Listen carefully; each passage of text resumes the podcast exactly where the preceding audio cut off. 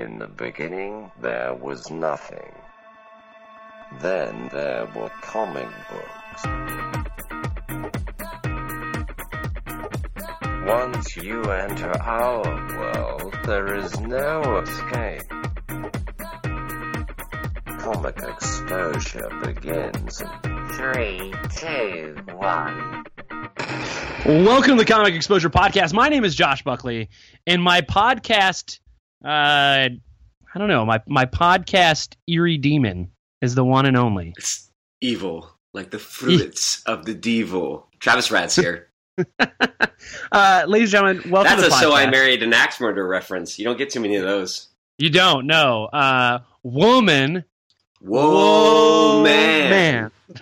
um, so, uh, welcome to the Comic Exposure Podcast, where we like to talk about comic books. Uh, we do episodes that are comic book club episodes. It's like a book club, but with comics. Uh, we feel that we are just like Oprah. You get a comic book, you get a comic book, you get a comic. There should be some. You get a comic book. You get a comic Everyone book. look underneath your seats. What is oh, it? Oh, there it is. It's a comic. That book. would be the most disappointing Oprah if you like got tickets to see Oprah, or as you pronounce her name, Oprah. Um, Oprah? It would be the worst. Normally they get like what, like exercise bikes or like the newest Like a gadget. car? But she was like, "All right, it's Oprah's Christmas special. Everyone look under your your your, your seats." And they're like, "Oh my god, what's gonna be? Is it a new car?" And they're like, "A comic book." It's it's a lenticular cover for the newest DC release. It's chrome foil. Mm.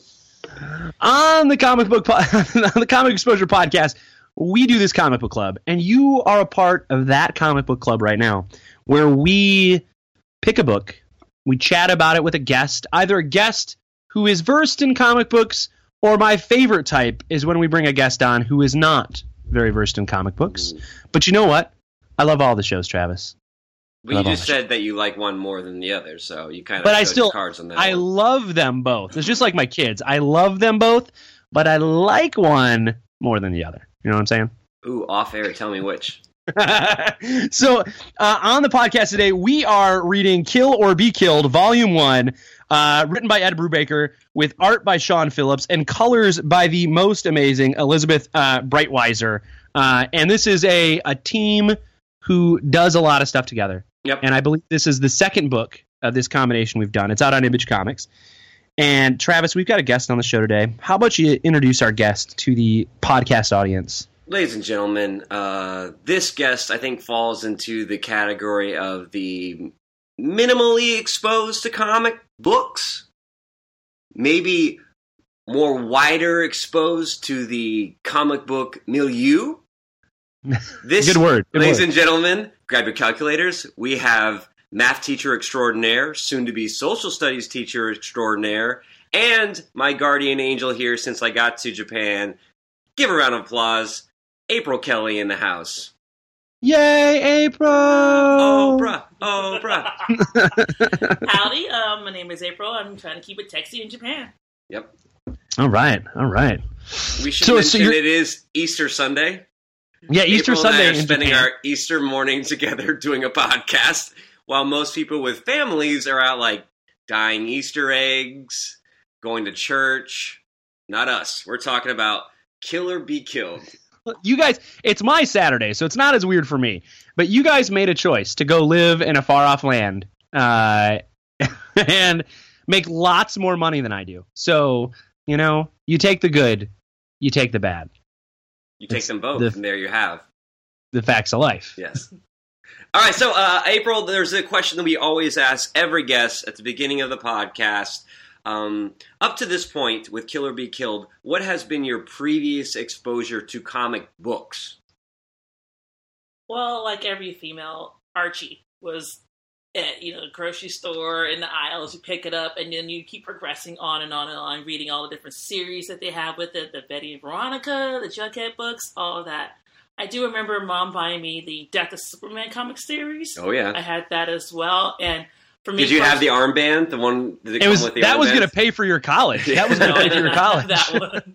Mind you, we were in Okinawa, Japan at that time, so Oh. you know, military base. Um, I'm a huge Avatar: The Last Airbender fan. That's Ooh. right. I forgot about Yip, that. yip. Yeah, yeah, yeah. We were having a conversation months ago, and she brings up Avatar: The Last Airbender. I'm like, that shitty M Night Shyamalan movie, and she's like, no, that The amazing cartoon, cartoon show. Yes. All right. I've even read those books as well. In fact, the conclusion of the first series was released as a book before they actually aired it on Nickelodeon. So I went to Barnes and Noble and went and got the book so I can read and find out how did Avatar Aang defeat the Fire Lord. So yeah, Is Avatar Avatar: The Last Airbender are the books comic books, or are they? both. Oh, okay.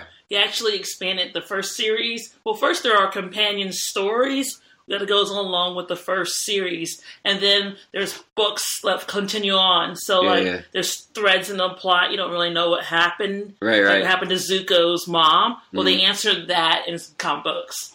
They did that. They did that kind of with Buffy too. When Buffy went off the air, they started making comics of like Yeah, tying up the season loose storylines. Yeah, Yeah, and they called yeah. them this the this extra seasons. All right, so uh, Avatar: Last Airbender. We have um, uh, Archie, and we have in the middle there a short stint with Death of Superman.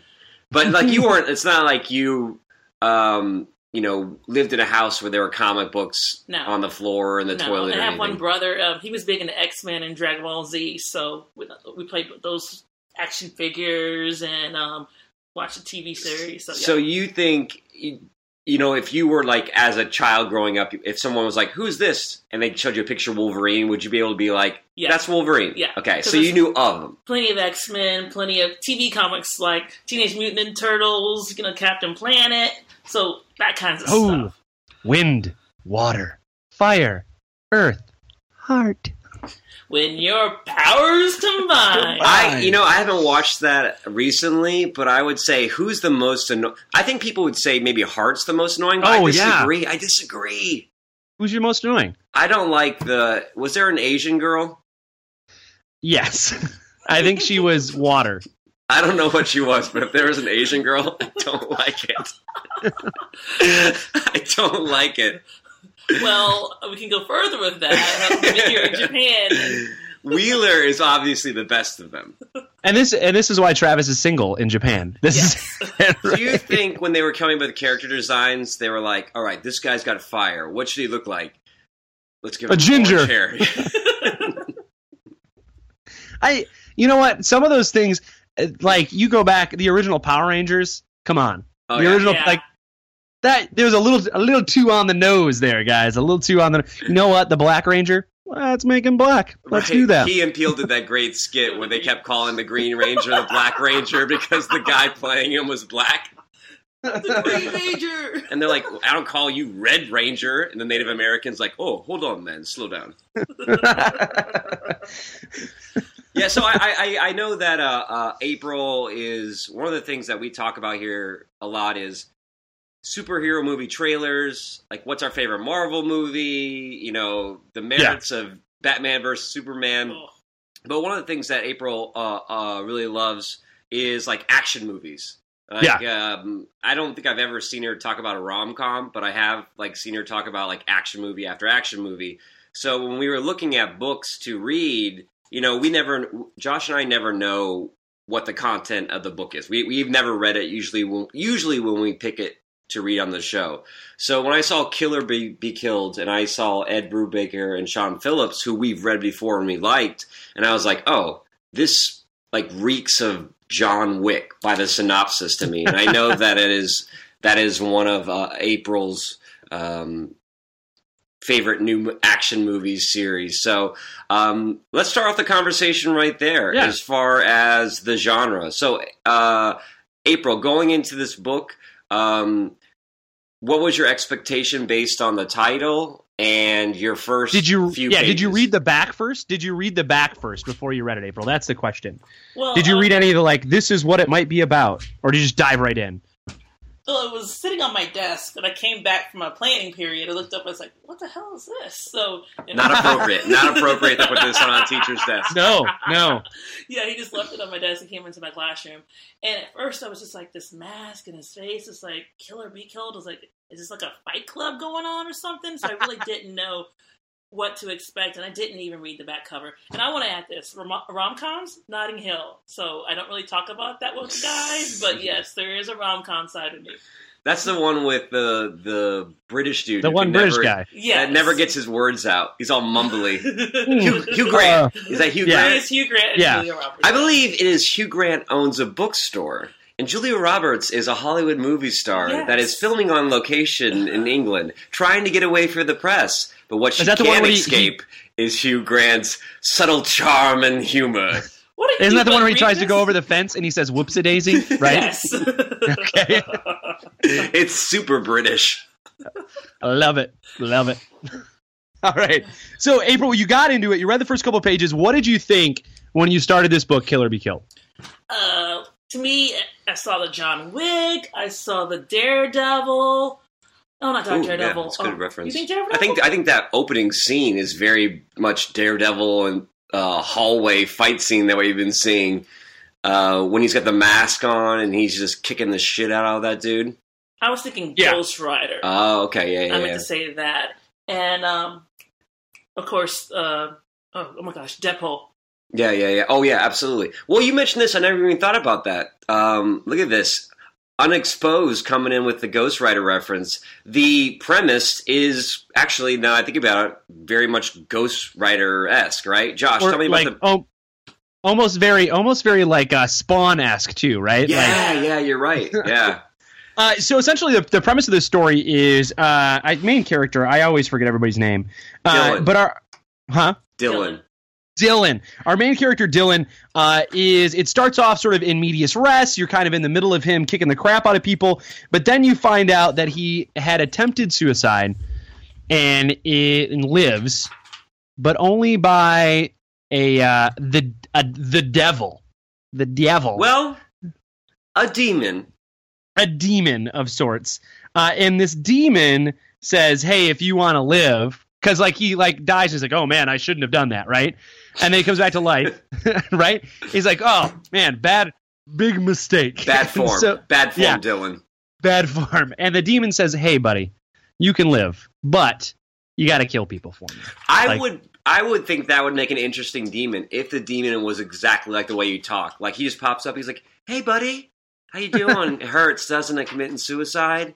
Yeah, Hey, I got a little proposition for you. I mean, you don't have to say yes right now. If he was just like Think this it over. really affable demon. Like twenty four hours. Just, just let me know. Yeah, it's fine. Text me, page me. It's cool. I got all the gadgets. But so essentially, now he's on this quest, right? He's going to kill people, but he doesn't want to kill good people, right? He figures if he's going to kill people, he's going to kill bad people. So he is out there hunting for criminals to kill. At the same time, there's a B plot, the romance between him and his like lady friend for a long time, and it's this sort of love triangle, like her boyfriend, and this whole thing's going on during it. And at the same time, he's just tracking and trying to kill, uh, tr- trying trying to kill some some bad dudes. Okay, so what do we think about the um, the premise um, as far as the originality of it? It's very Faust-like. Um, what do you think Brubaker was thinking here? Because Brubaker, I've, I've He does a lot of crime. He does a lot of crime. he does a lot of stories. Like, crime stories, but I've also feel like he usually comes from a place where it's like, oh, I that's an a premise that I've. Well, I guess not. He he usually comes from like that.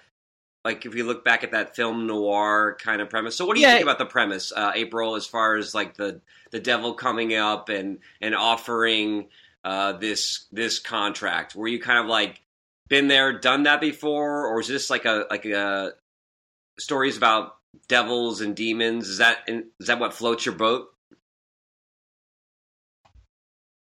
Well, I think the demon coming in at the last second because he, I think he kind of wished for something to happen when he was about to jump. He was like, "Oh shit, I shouldn't have done it. I want to live." And this demon kind of read that, and he Mhm. was put the cart, excuse me, the carpet to interfere with his fall, which is why he survived. Right. So that's kind of the reason why he came into play. This whole demon, it's he's he's interwoven in the thread of the story. There's a couple other places where I was like, "Damn," but um.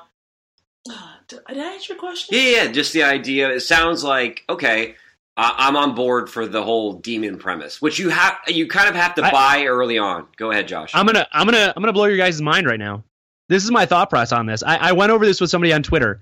Is there actually a demon, oh, that comes or up. He questions or is it, it- right? or is it just in his head, right? Or is it just, Right. is it like a son of Sam talking to his neighbor's dog, Well, right? yeah, yeah, and that's he brings that up at one point when he's like looking through like the library, like the day after he he well spoilers everyone, uh, but the day after he does his first hit, his first hit for this demon, he questions the fact. He's like, I know this could be in my head. What if the demon didn't exist? And it does force you to think about all those serial killer stories like the son of sam where it's like my dog told me to do it or like it's the lamp on my desk was telling me that i have to strangle you know eight Yeah. children tonight um, so should we approach was that oddly that was oddly specific, Travis. i cannot do that i cannot strangle children i would never strangle children ever You know, you started thinking about, at least got me thinking about it, because it could be mental illness associated with that demon and manifesting itself, because his father had similar demons that he battled as well. When you thought about his comics and his drawing, Right, right. and his father Yeah. trying to commit suicide. Oh, he did commit suicide. So, yeah, it- it's interesting. like he remembers all those all those art. Remember he talks about how he used to go look at them and stuff like that. Like him and his friends would go and look at that art all the time. Mhm. And so is this just some sort of is it some sort of he had this freak thing where he tried to commit suicide and it didn't work and that like shocked something in him? Right? I know that's kind of off the path where we started with this no, no, no. You're but- you're, you're right, and I and I think you're absolutely on, on point with. It's never clear. I don't think Brubaker, even the way he draw, even the way Phillips draws the demon, where it's never in full focus. It's always in darkness, and it's always like almost like the demon is is pixelated or fuzzy. yeah, it's always a shadowy thing. Yeah, Yeah. making you visually question like it's not even in full focus to Dylan. Is it even does it even exist? Is is the whole fantasy premise of this book really in his head?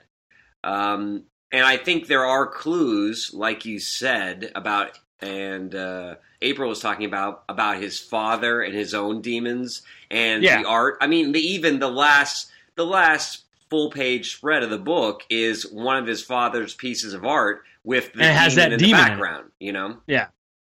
which would you prefer it to be? Which would you prefer it to be? Uh, it being in his head, April, or being an actual demon? For continuing reading the story, which would you rather read? honestly in his head.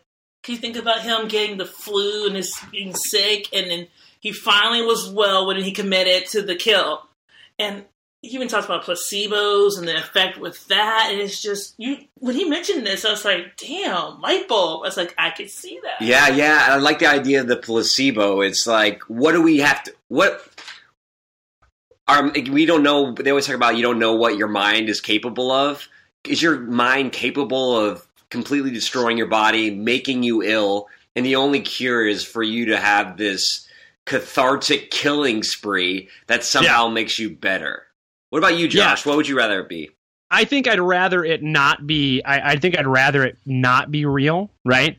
Uh, I'd rather it be in his head because I I had read the first issue when it first came out, but I hadn't read past that. Right? It's one of those things where like, oh, I'll grab it to check out a new number one from Image, and I read it, and then I saw the demon, and I was like, oh, I don't Mhm, know, right? At first, I was like, yeah, but I like I really like Brubaker, and I really like Phillips, and I, you know I like I like their work on other stuff, and so when you said we should do this, I'm like, all right. I love their work. I love their art. I love the you know uh, Brubaker's a great storyteller.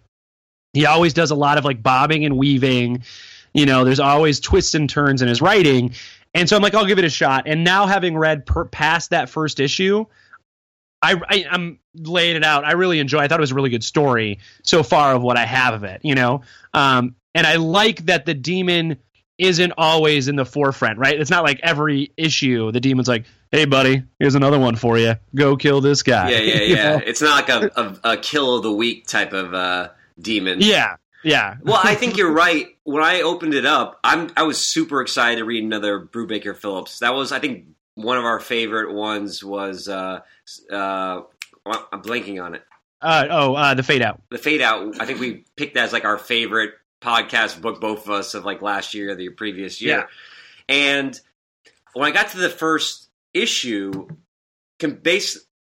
I guess I was kind of a little disappointed. I was like, oh, this seems a little like where's Brubaker's? There's got to be more to this. Like Brubaker's too clever of a writer just to be like this. Oh, Here's a Faust demon. contract, and now I got to go Yeah. kill people.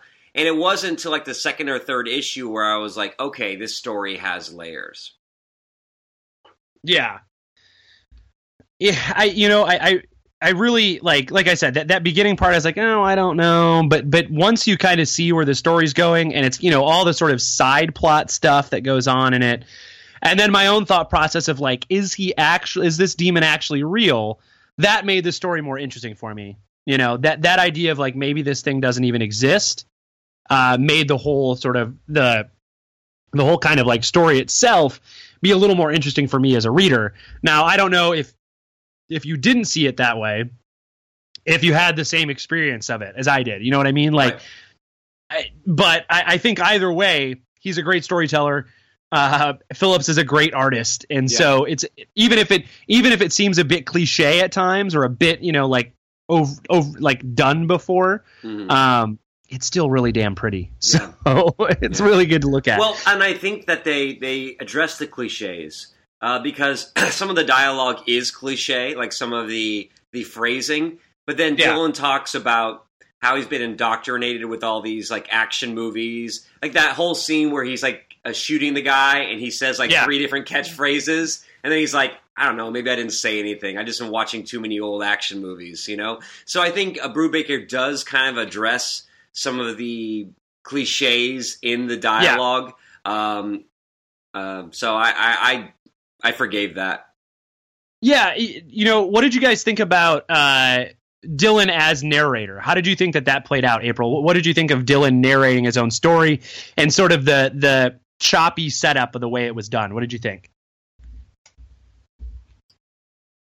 So it, it's it's almost like the story is playing up in his mind at different points. Oh, I'm sorry. Am I talking? yeah. Okay.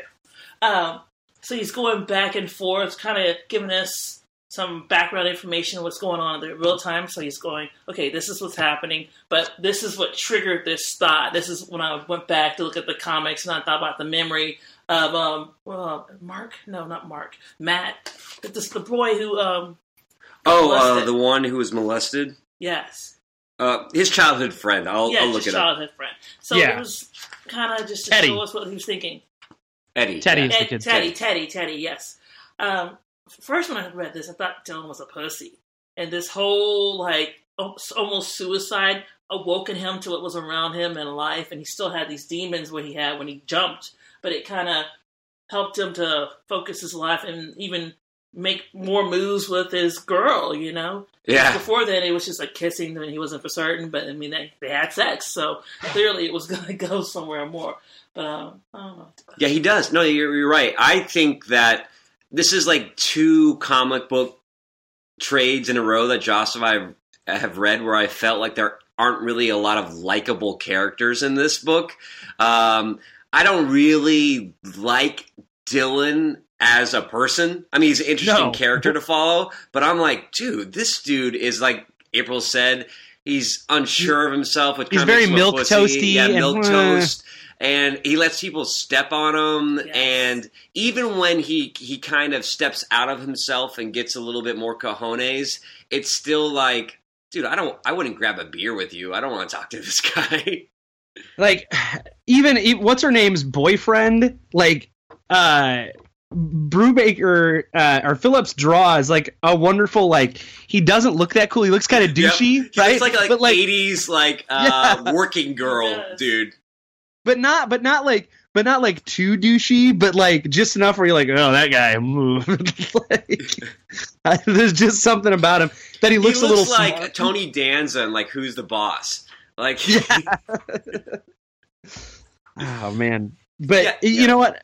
I, I think I think that he does it, and I thought it was clever. Like every issue starts off with that sort of narration, and the third issue, he's like, "Okay, I swear, I'm not going to start on a tangent this time. I, I, I was thinking about it, and I did it the last two times.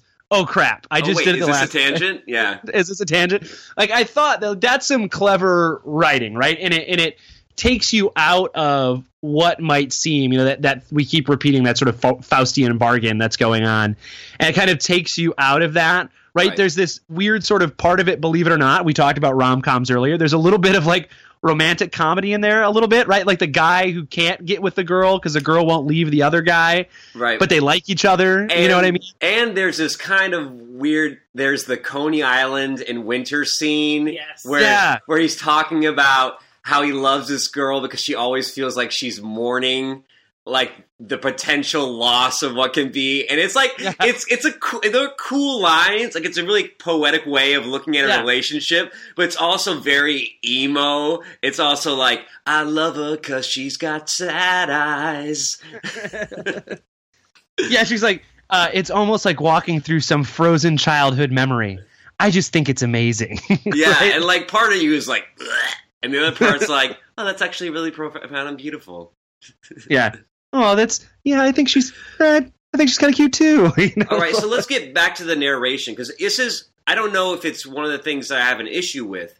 Uh, typically in writing, uh, people, a lot of writers talk about using over narration as a cheat, right? Instead of Yeah. showing, you're telling.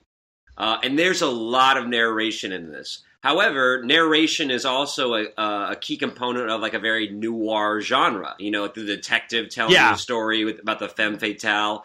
So, um, at first, I thought like the the narration was too much. Like he was, it was all exposition delivered in these chunky, white paneled. Um, you know those pages that have the white Yeah, bars on the yeah. side, and you, The big they can yeah. just write paragraphs in. I was like, wow, this is a lot of But I, exposition. I'm going to tell you what.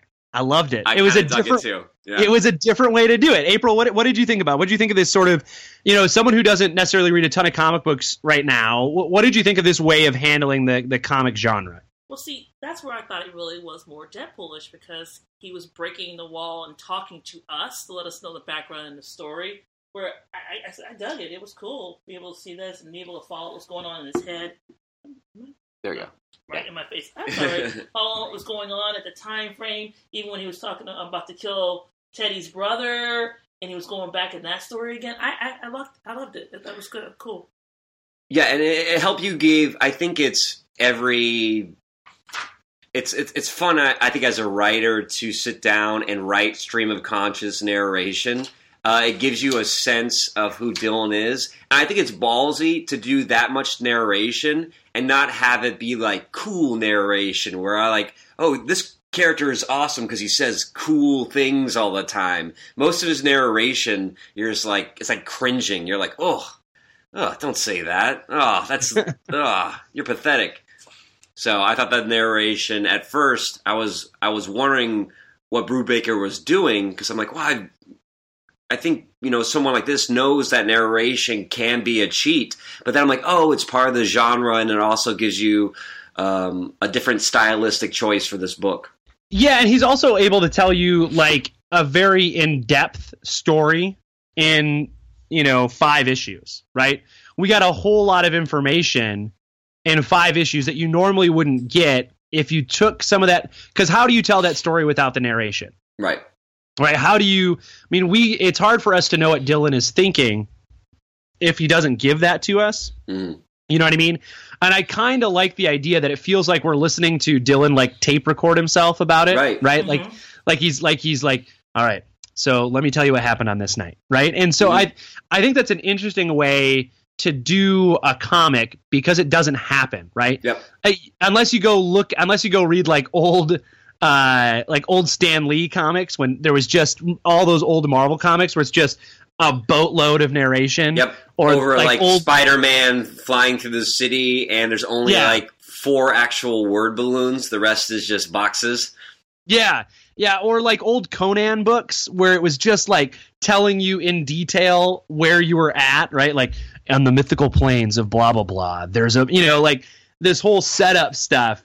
Um, and I I think I really enjoyed sort of like the narration and what was coupled with it, right? So like the imagery and those panels with the white borders, you kind of got some sort of like you know, some interesting stuff, some interesting visuals along with it. It felt very movie like because of all that narration. Well, and, and that's I think Brubaker and Phillips drawing attention to like, hey, this is about the narration. We're putting the narration, his stream of conscious, like on point, on Front Street, which goes back Yeah. to what April was saying earlier about this book. Um, we talked, and you talked about the idea of it being in his head. By Yeah. doing this oversaturated stream of conscious narration and letting you get into his state of mind, it really does point even stronger to the fact that Yeah. maybe this is just all in his head. How great would it be to read a comic book about the son of Sam in his stream of conscious, right? That would be a really interesting kind of dark take. And it seems like, based on what you and April were talking about, that this would support that that conclusion. Go ahead, April. yeah, So, April, go ahead. I was Oh, thinking go ahead. about the panel when he was in his dream, and Yeah. he was there's a lot of narration on this page as well. But he's seeing everyone and their demons are walking around. You got to see that glimpse in his head of what was going on, and he's awake now. He could see what he's not part of our world anymore. He could see everyone's um, blinders are all gone. So that's where you see the narration kind of help with the story. It's to bring back rom coms. It's like a dark what women want. yeah.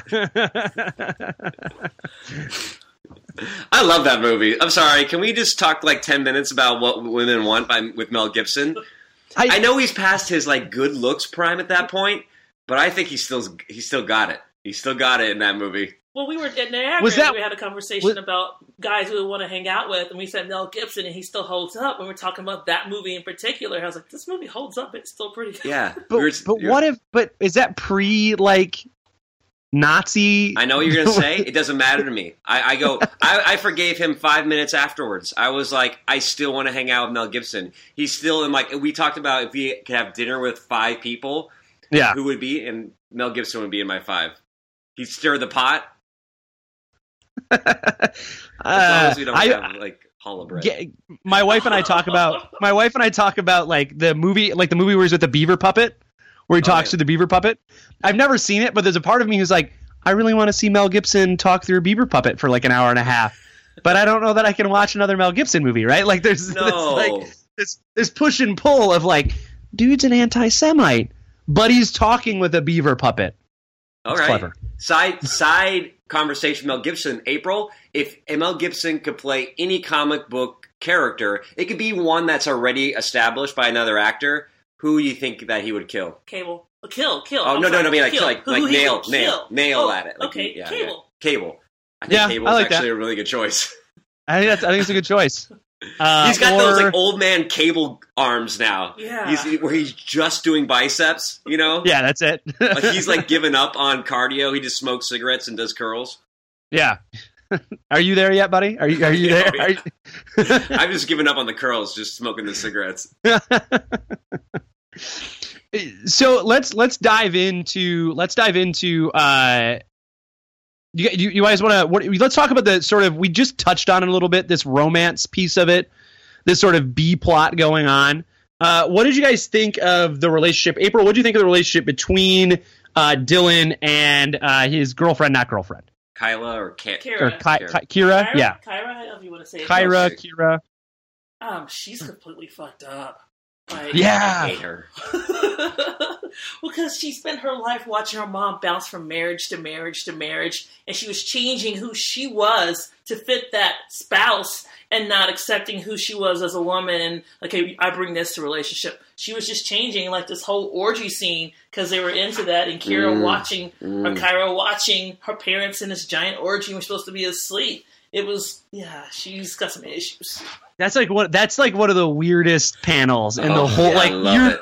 I love it. you're flipping through it and you're like, oh, but like Mm. part of you's like, oh, and the other part goes, oh, there's like a little girl watching it, but oh, oh, like this. It's sort of weird like- because you know when you read comics, especially if you're uh, and April has sticky notes galore. And she and she's all sticky noted up, She's which is good because a lot of times when people are, haven't been exposed to comics as much, they just tend to read the story and not look at the art. But there is something when you put tits on a page, all of a sudden I'm like, "Where's Waldo?" I'm looking at every detail on that page. I'm like, I'm looking at that orgy, very women heavy, very women heavy. There's like two dudes in it. And let me tell you something about Sean Phillips. He knows how to draw a good tit. He knows how to draw a good tit. It's not like cartoonish, but they're well shaped. I can feel their heft. I'm like, ooh, that's like a three pound titty. That's like two and a half, right?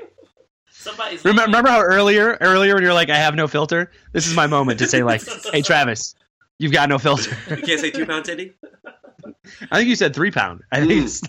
It's like it's a bass. Like you just Girl with another titty over here. just- reeled that bad boy in. It's about three pounds. Yeah, and then the mom's in the middle, and she's like they the the colors they use on her is just a little bit more. She says incandescent. And it's just creepy, and the girl's got a look on her face like, eh, "This is my mom's life."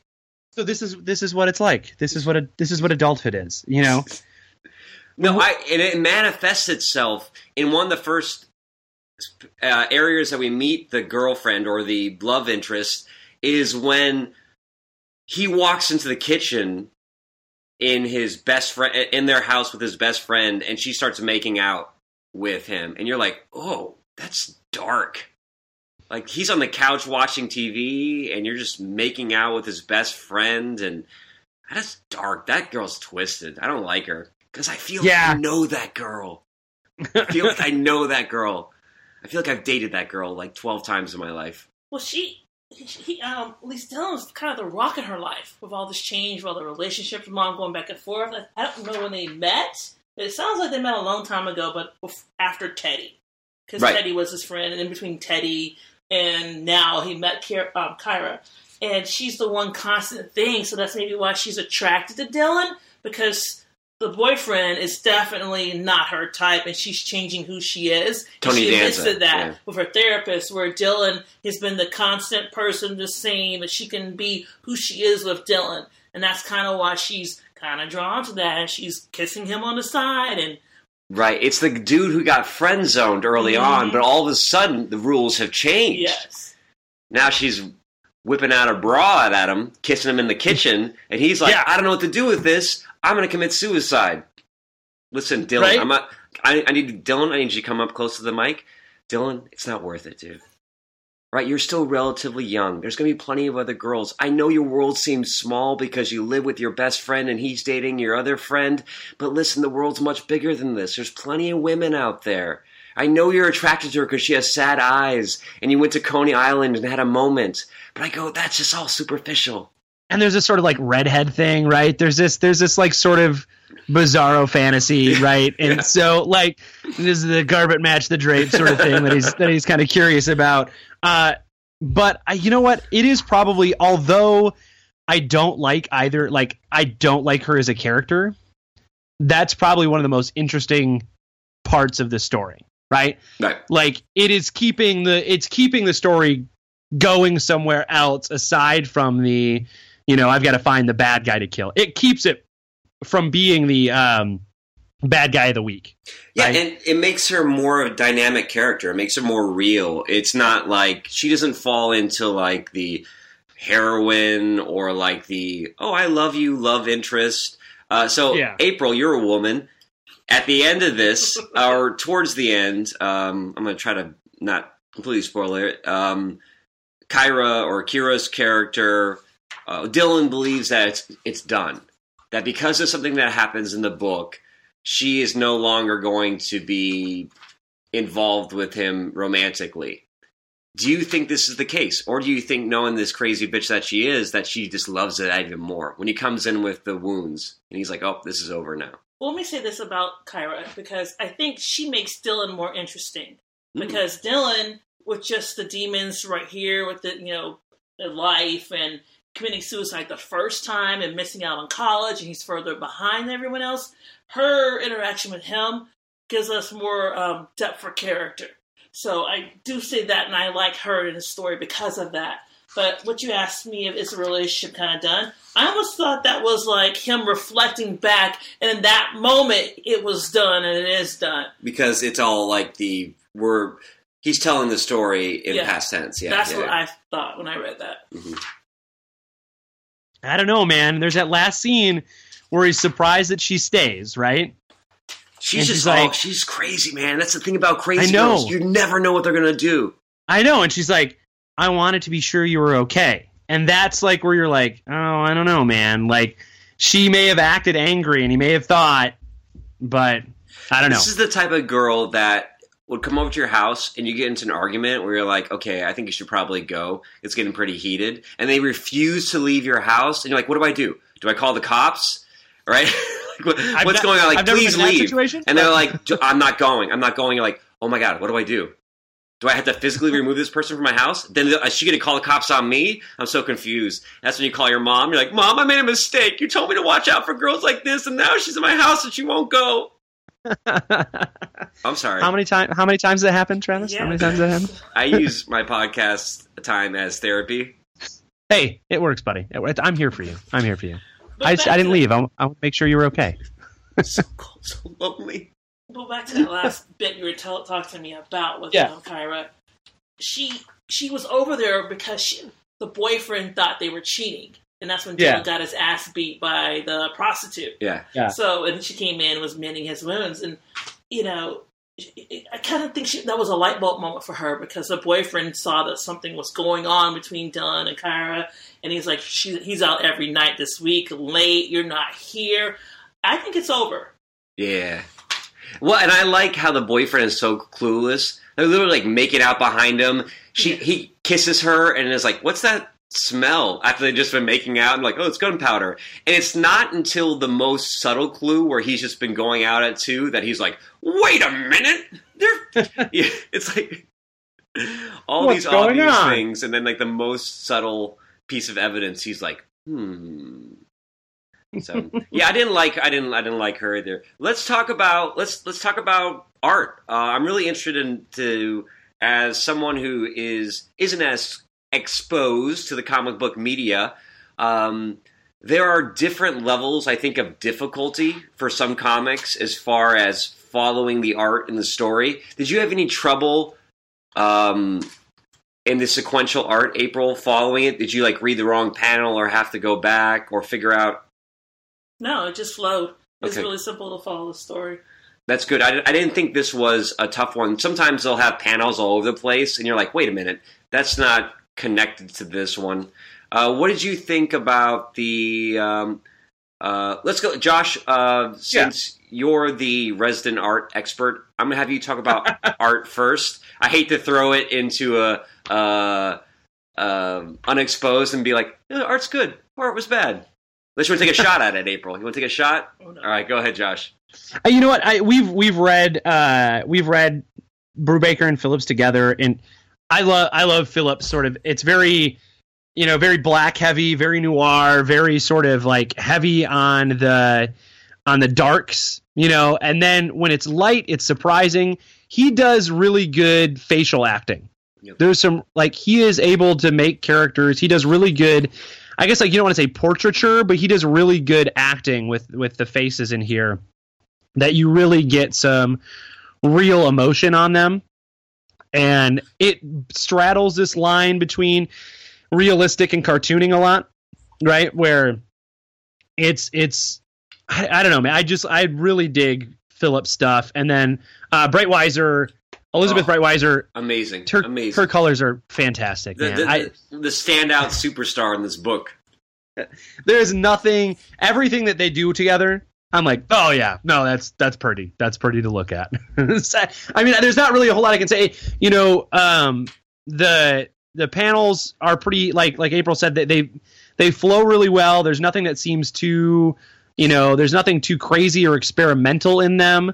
Um but damn they're it's just pretty even the gory stuff is pretty you yeah, know what there i mean are there are moments in here because the Dylan will refer to the looks of a lot of characters. Like he gave me this look, or I know that look, and it's tough to get those subtle expressions. I think some uh, artists have a hard time getting subtlety in those facial expressions when it comes to like a particular way that a character furrows their brow or or, or a slightly slumps their shoulders.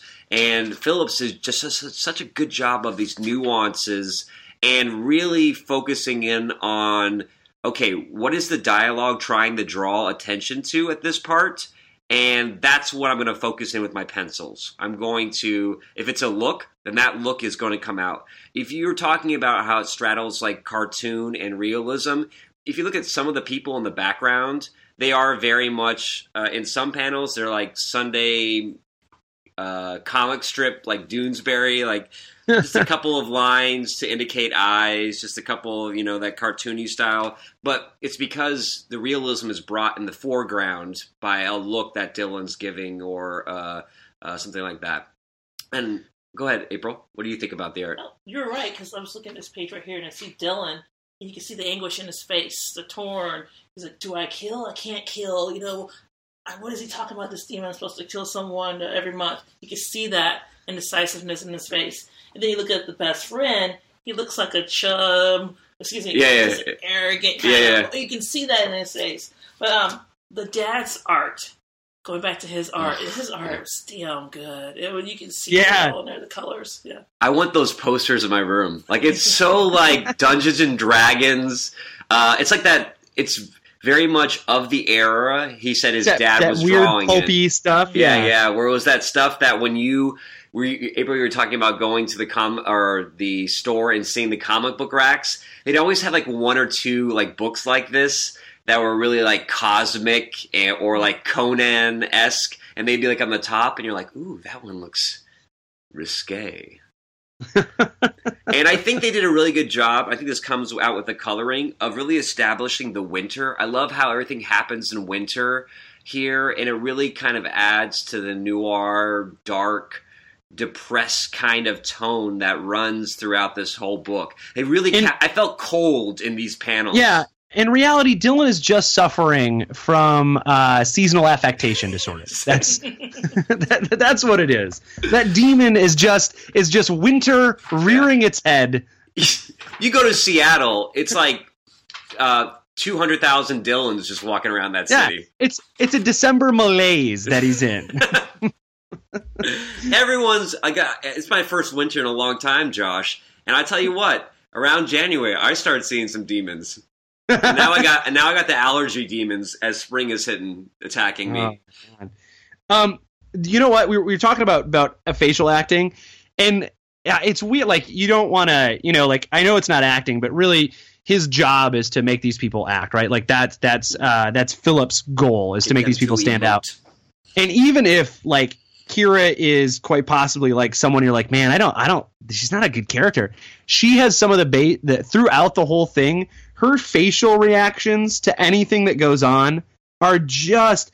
There's some where she like she just looks really sad or concerned. Like you can really see whenever you see her, the emotion on her face reads really strongly. Um, and even like he draws the kids when like when Dylan's a kid with Teddy, and the way he draws Teddy, you can hear Teddy talk because of the way his mouth is, right? Like the way he draws Teddy's mouth is a little kind of like cockeyed, and so you can like you for me like I heard a certain speech pattern when you look at that panel. Like I could I could like hear what that kid sounded like in my head.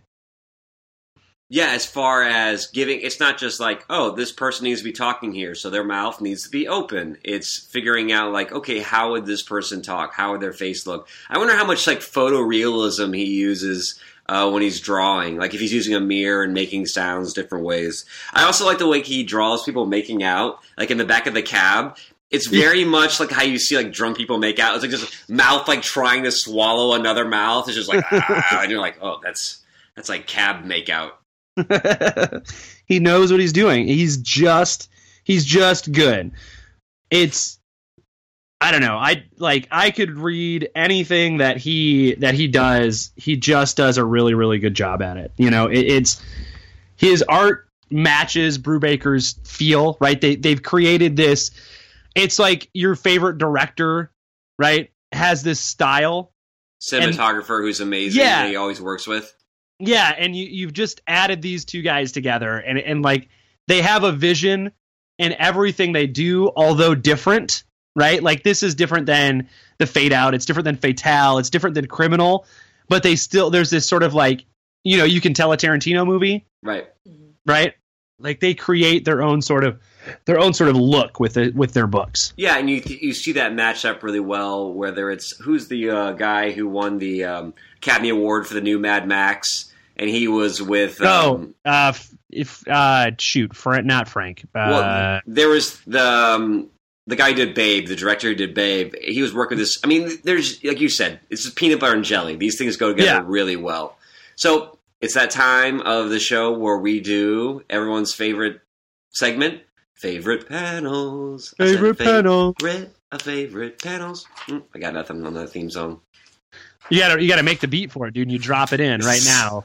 Edit all this out, and then the beat goes. Oh, I like it. favorite panels. Yeah, All right, so so we we are going. Wrote Should we let our should we let our guest go first? I think we should let It our is guest go first. It is A- April. Why don't you share with us your favorite panel from the book and why it's your favorite panel? So I'm not going to say the obvious one because I think we all have one that we really digged. But I'm going to say the one where he's dreaming and the demons come into him and he starts to see everyone else's demons inside. Oh, the and the yeah, the dream sequence when he's in New York and Mhm. all the colors are a little bit different, City and he just and gets shot out of the. Uh, Yes. So you have like a sequence there. Uh, yeah, I really like that one panel in that sequence you're talking about where he's getting shot out the window and the bullet blast is like all tie dyed. That- and, guys. And now I'm glad that I picked a different panel because that that was that was my panel because the colors are fantastic, man. It the colors look great in there. You picked a wonderful a wonderful section, April. You picked a wonderful section. Thank you. Do you need I just time- love that. Go ahead. I just love right after that, like right after that dream, he just goes, "Fuck!" Right? Like he just wakes up. And he acknowledges like how cliche it is too. He's Yeah. just like, um, that didn't happen. And I wanted you to know where my head was at when I woke up that morning. Right? Like, He goes because he's like looking at himself in the mirror, and then the, the self in the mirror like points a gun at himself, and he's like, "Yeah, I know. It's you don't have to pick a Carl Jung book up to understand the dream therapy in that." yeah, yeah. Uh, Travis, what's your favorite panel? Um, you know, I'm gonna go with um, in that one of my fr- favorite sequences is that opening sequence, which is real, as you were saying, like uh, Deadpool, Daredevil, Noir, John Wick. Mix all those cliches in you want, but uh, there is one in the bottom right corner of it uh, where he's got the shotgun, and he's got the shotgun pulled back. Uh, he's, use, he's using it as like a cudgel, basically. Yeah. And the guy's on the ground. Um, he's got the mask and the hoodie is on.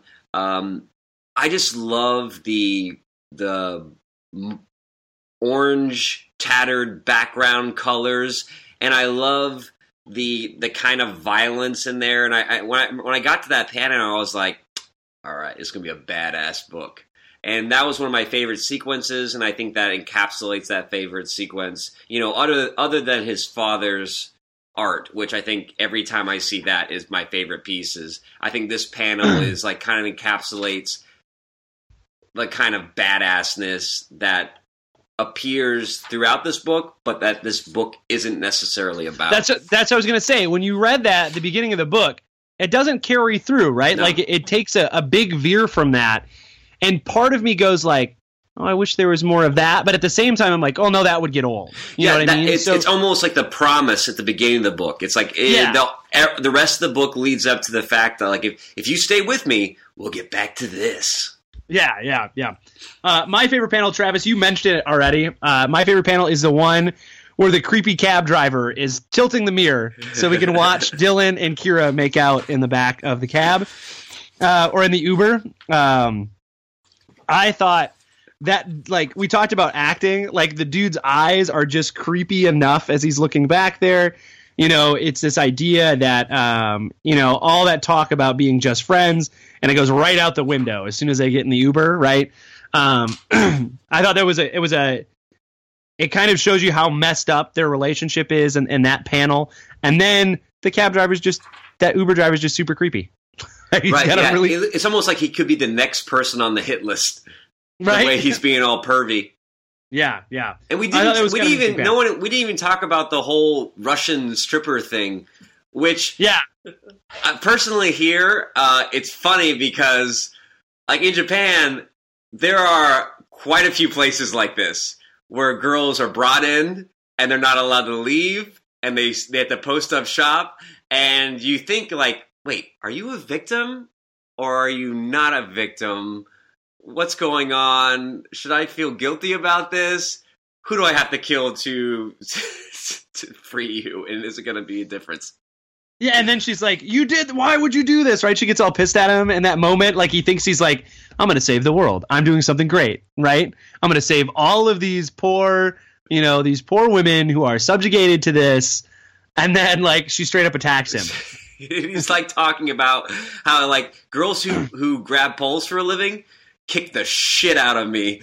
Yeah. he just, he's like, if, if if I didn't have my mask on, her rings would have just effed my face up. He's like, I- I- I- McGraw. yeah. I love that. It's like that's right. This happened, and let me tell you, like, like there's a re- there should be like a, retro- a record scratch in there. I bet you're wondering how I got here, right? Like, uh, I thought that was kind of a really interesting sort of way to uh, to set to have that little piece of the story in there. But like I said, my favorite panel is with the creepy cab driver, and then kitty corner of that is the douchiest look on that boyfriend's face. And so those two panels combined, uh, that's that's that's just that's just peanut butter and jelly right there. So let me let me let's end the show with what we normally ask. Uh, would you recommend? So would you recommend April? Let's start with you. After reading this book, would you recommend or would you give this to somebody? We encourage our listeners if you got a book and you like it, give it to a friend to read. So would you hand this off to somebody, April? Yes, I already have a couple people in mind who I'm going to hand this off to, and I'm actually thinking of getting volume two and three because the last page it kind of alludes to more to the story. It's like Mm, he yeah. said, "So listen, we need to talk. What are we going to talk about?" And it's that dad's illustration and that demon is there. That got me hooked. It's like, okay, what's going to happen next? I want to know. I think we'll get Yeah. some maybe some more clues as to what we were talking about earlier. Is it in his head? And also, they haven't established what are the rules. We haven't really, if if it's if he, whether it's in its head or not. There is this demon figure that that is. Yeah. We really haven't quite established the rules of this yet. The, this whole contract that he may or may not have uh, agreed to. Josh, what about you? Uh, yeah, you know, I think it's I think it's really good. I know some people that I told to go that you know I told them to go read the Fade Out, and I think I would pass this along to those same people. I you know it's uh it's it's just good storytelling. It really is. Brubaker is great. Sean Phillips has got some wonderful art. The colors are great on it. we will have to wait until August for the second volume to come out. So. Mhm. Kill or Be Killed Volume 2 comes out August 8th. Um, so you could probably find the single issues digitally or if you went to your local comic shop and, and hunted them down. Uh, but the second paperback comes out in August. So, uh, Travis, how about you? Would you share this with uh, with a loved one? Who would you? I'm like you. I would say, yeah, I would. I would sit my mom down, and her birthday is coming up, April 27th. So uh, this made my shopping a lot easier. Uh, I would just go. I would just make sure I go through and dog ear all the titty pages first, so that way she can go right to them. Um, uh, I I'm like you. I say fade out first. First, I test the waters with fade out. I'm like, I I love this, and if they gravitate towards that, I'm like, well, you're in luck because here's some more uh, Phillips and Brubaker, and if you like the fade out, then you'll like this style as well. Fantastic. All right. So, ladies and gentlemen, thanks for tuning in to the show. April, thank you for being our guest. Always, always wonderful. Always wonderful to have awesome people on. So, thanks for coming on. Thank you. Uh, ladies and gentlemen, remember you can find all of our old podcasts on the website, www.comicexposure.com. You can follow us on Twitter, and I say you probably should follow us on Twitter at Comic Exposure. We're on the Instagrams uh, at Comic Exposure, Facebook, facebook.com slash Comic Exposure. We are a multi, we're everywhere on the on the internets, right? We've got a LinkedIn account. No, we don't have a LinkedIn account. If you Um, type in Comic Exposure, you will find us. yeah, Or, and or should I say, we shall find you. Yeah, yeah. So hunt us down. Uh, if you listen to this podcast on iTunes, we ask that you give us a lovely uh, five star rating on there, or you know, however many stars you're willing to give out. The higher, the better. If you only want to give us two star two stars, well, screw you, buddy. Don't do it. Okay. so Don't ever Ladies and gentlemen- challenge the internet, Josh. Come on. if there's one thing we've learned in the last 20 years of this don't, uh, don't do it. internet thing, don't challenge the internet. Right, right. Uh, so, ladies and gentlemen, thanks for tuning in. Uh, we appreciate you listening to the podcast. Have a fantastic week. Uh, and then the next, what's Travis? What's the next book? What do we got coming out, man? Oh, we got a two volume coming up, baby. Oh, that's right. You and me for an old fashioned Josh and Trav sit down with Vision. Yeah, that's right. We're doing Vision, uh, Tom King's Visions, Vision Volume One and Volume Two, the complete twelve issue arc. Uh, I'm excited to talk about it. I want to see what Travis has to say about it. Uh, so, ladies and gentlemen, make sure you're tuning in. Uh, we got. I'm sure we're gonna have a. We'll have a in betweener, a va- uh, variant episode coming out. We got stuff to talk about. We got Star Wars trailer dropped. We've got uh, Thor trailer. Thor Thor trailer drop. Yep. yep. that that Thor though. Ooh, Ooh. Uh, we got. I mean, there's all kinds of like. It's that summer con news season. Joss Whedon on Batgirl. yeah. I mean, yeah. there's a whole bunch. There's a whole yeah bunch. so ladies and gentlemen thanks for tuning in and we will see you next trade